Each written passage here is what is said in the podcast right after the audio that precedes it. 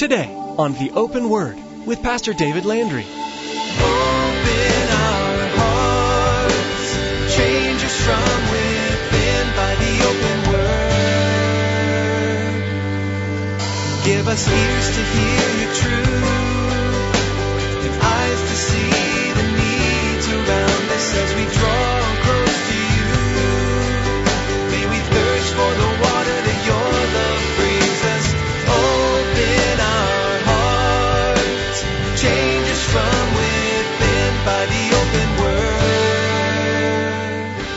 God will not allow us to put him in a box. That God works this way, and every time this and this and this happen, then God will do that. That's just not the reality and the truth. It's not the reality for Israel. It's not the reality for the disciples. It's not the reality for you and I either. Why? Because God refuses to allow us to put him in a box that he has to move and work according to our demand and according to our will. God never changes, beloved, but his ways are past finding out. Though we think that we may have God all figured out, that's just our pride talking. God has provided so much revelation about Himself in His Word and throughout history. But there are many mysteries about God that we won't fully be able to comprehend in this life. Our sin nature simply gets in the way. We know there is a time coming that we will know as we are known. Now here's Pastor David with part two of today's message entitled, A Defeated Foe.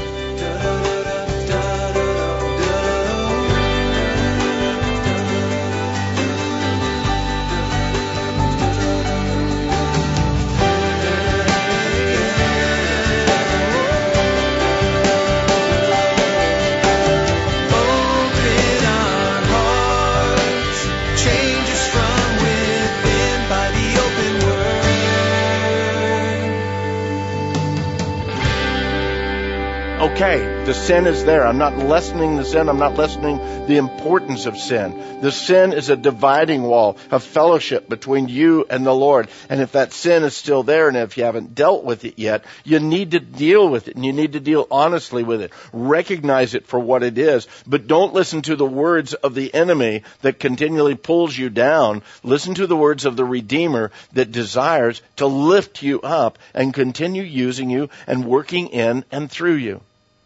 The difference now for Israel is that they're going to go forward at God's command and with God's plan. And beloved, that's the only way to fly. The only way that you and I should move is when the Lord leads and the Lord directs. Not in our own wisdom, not in our own logic. Listen to what it says in verse 3.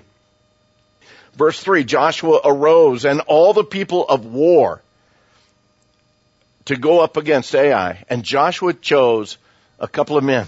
No, what does it say? 30,000 men. Men of valor.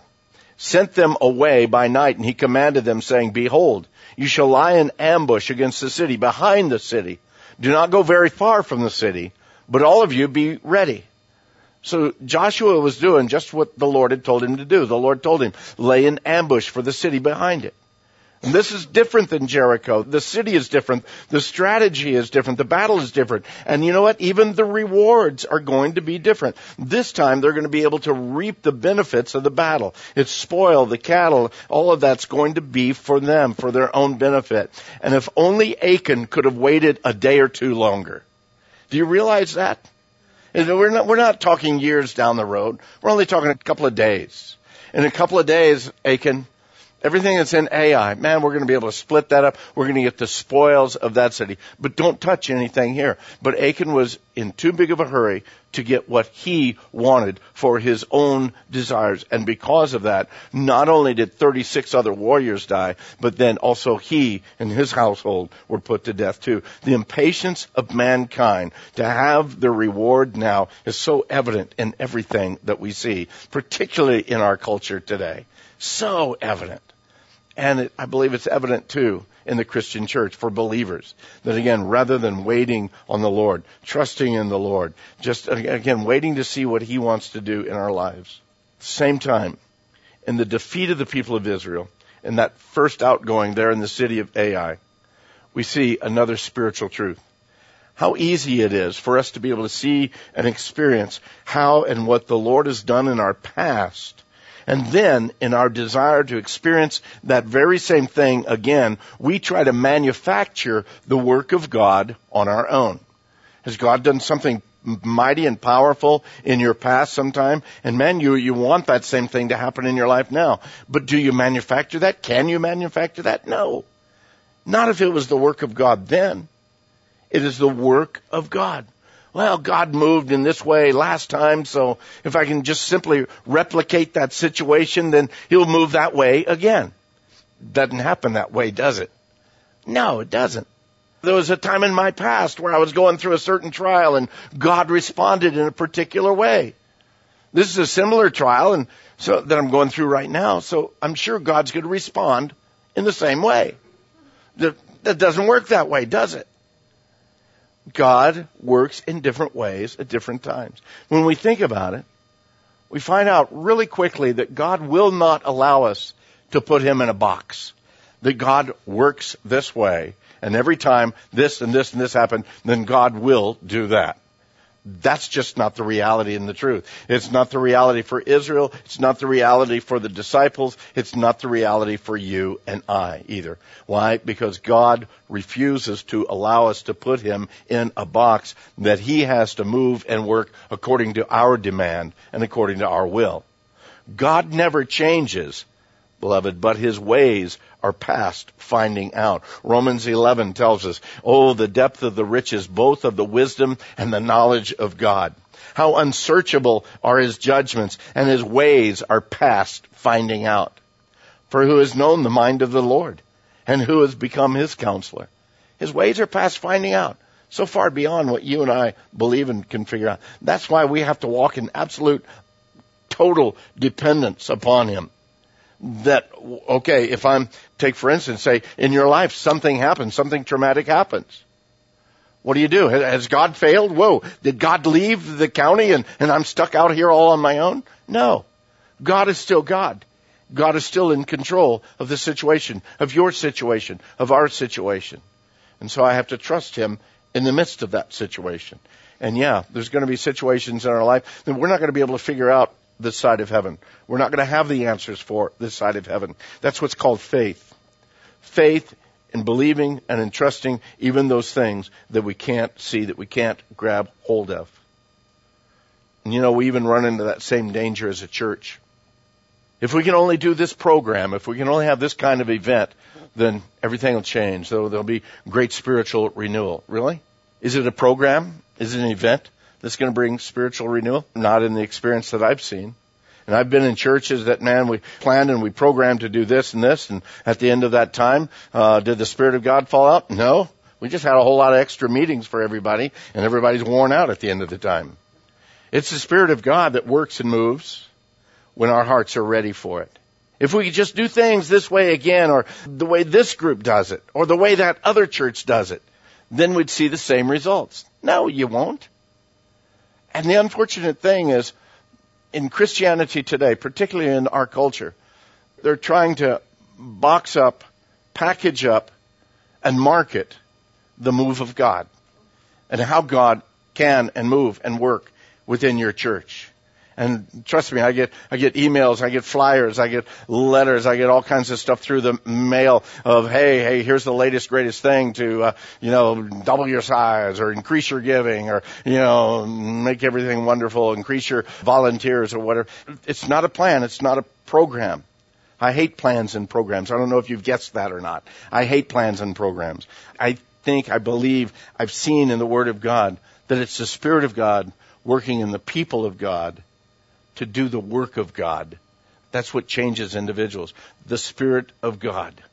That's why it's so important to seek out the way and the mind of God, both as individuals and families, as well as as a church body. There may be something He desires to change in your life totally. Maybe the direction He's led you as a family in the past is about to change dramatically.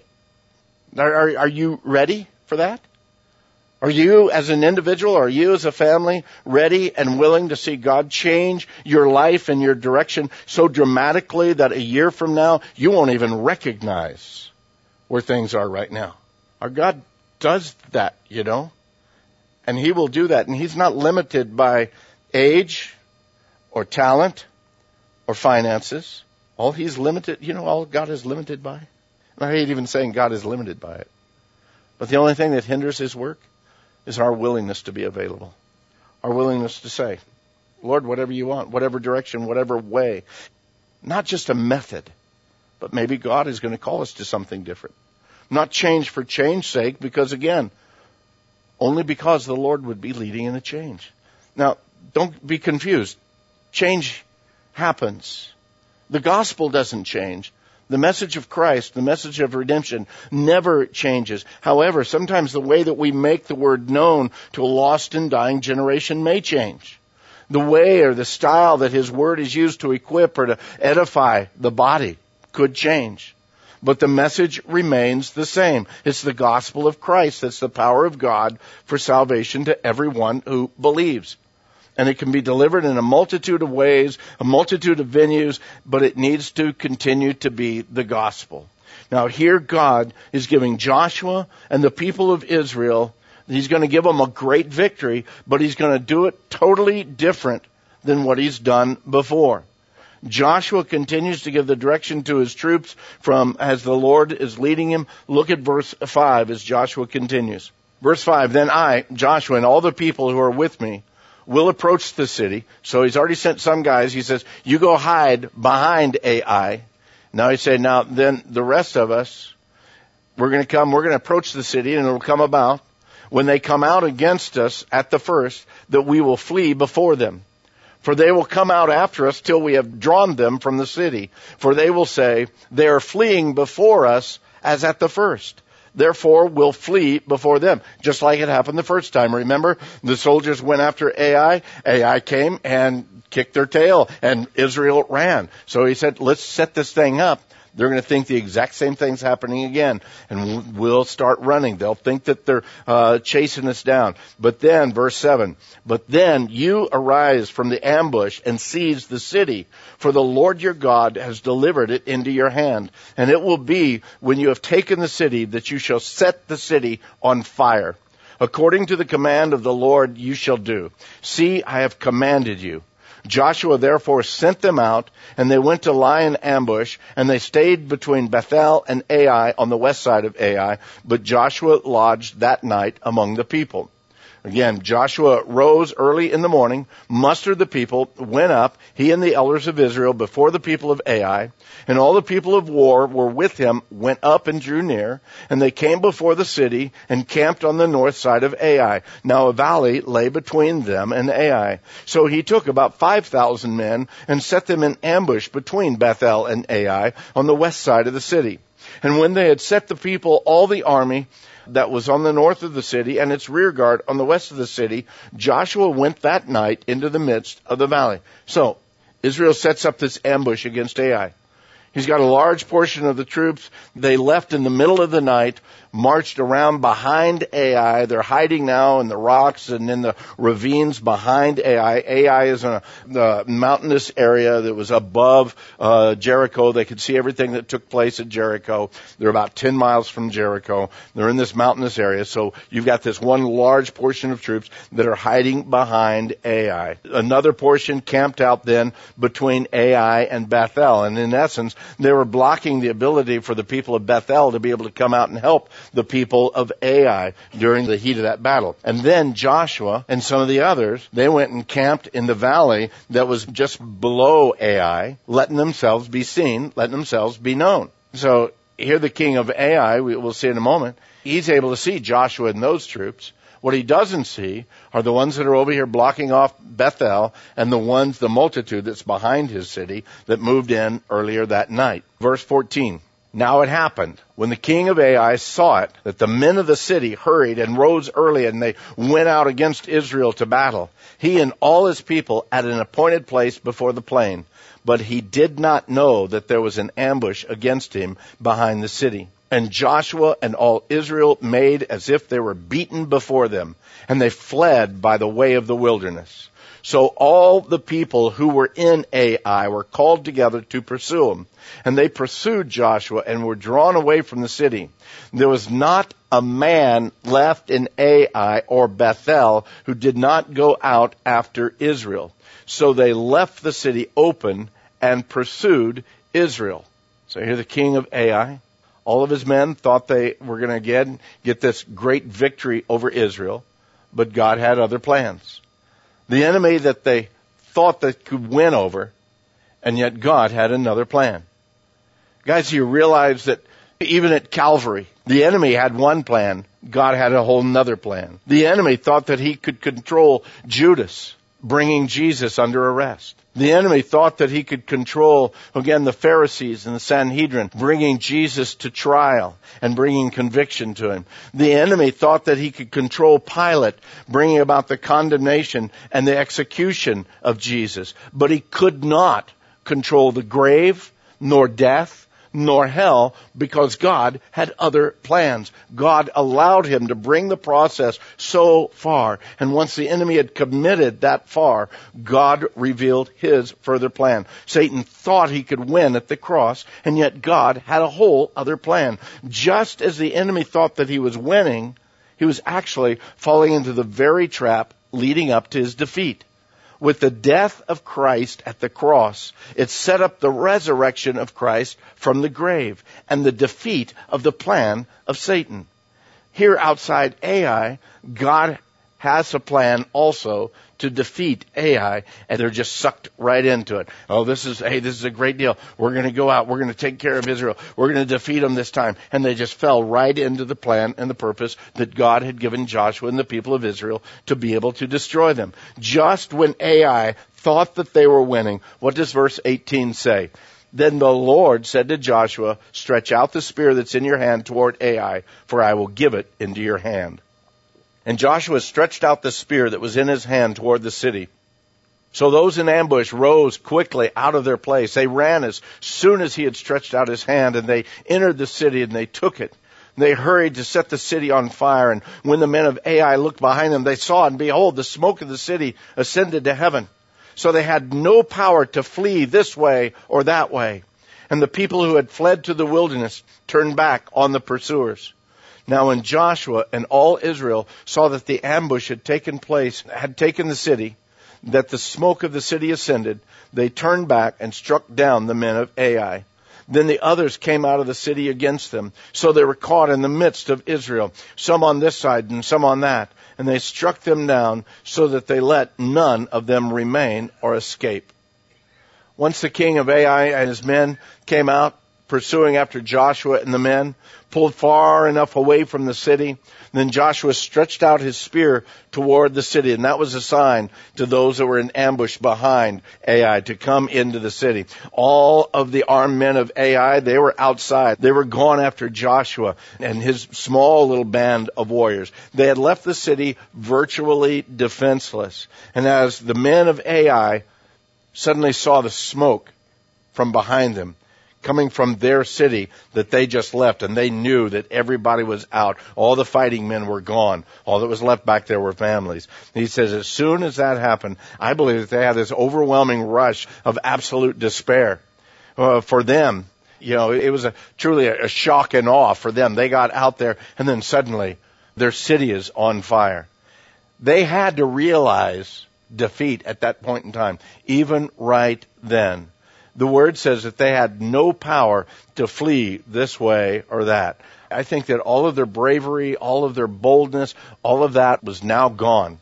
Joshua and his troops, they turned they began charging after them, and about that same time, those who had been in the city set it on fire, came out of the city. They're rushing toward the men of Ai. So from both directions, they're coming. The king of Ai uh, and, and his army, they're stuck right there in the middle. No way to escape, no way or energy to get out of the way. And so Israel, the word says, struck them down so that they let none of them remain or escape. It's interesting when we think about this. The people of Jericho, the people of Ai, along with the other people of that land, you need to realize for many, many years they had lived in such corruption, such wickedness, and such perversion that God required Joshua to destroy them all. That was God's plan and design. Why? Because of the perversion, because of the wickedness of all that was there. The land was going to be Israel's, but it needed to be purged of all the wickedness of the cultures,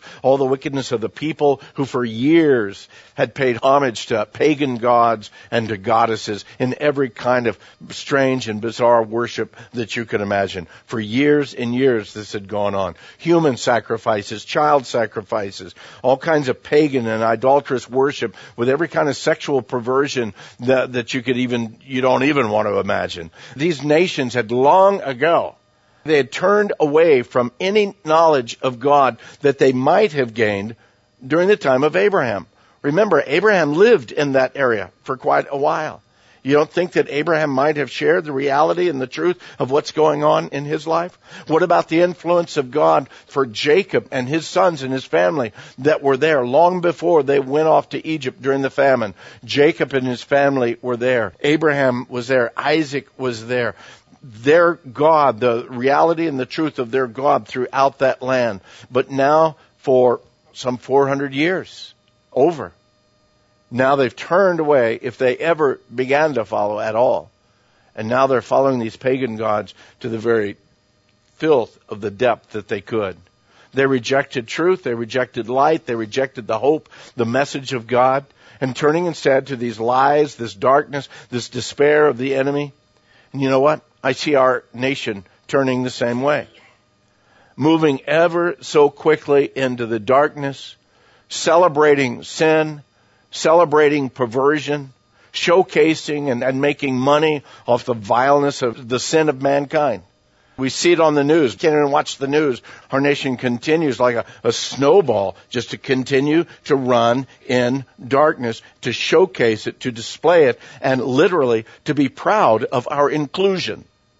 We are including the darkness, and we're proud of it as a nation.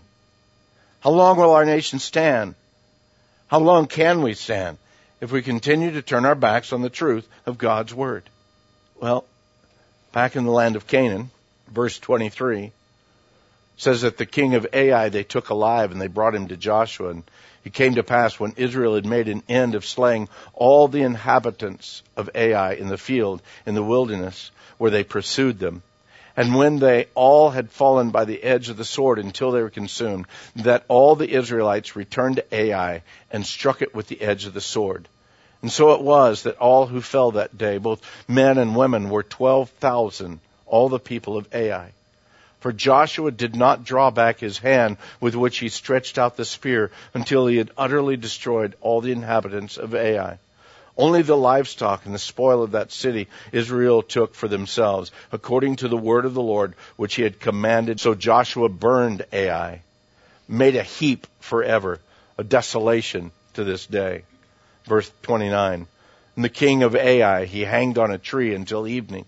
And as soon as the sun was down, Joshua commanded that they should take his corpse down from the tree, cast it at the entrance of the gate of the city, and raise up over it a great heap of stones. There remains to this day. Do you remember what they did with Achan after his sin and after they discovered his sin? The same thing. They stoned him until the stones just became a pile, a memorial for his sin. Now they've destroyed, utterly destroyed the city. The people that lived in it took all the spoil out of the city that they wanted utterly devastated the city, then took the king, the leader of that city.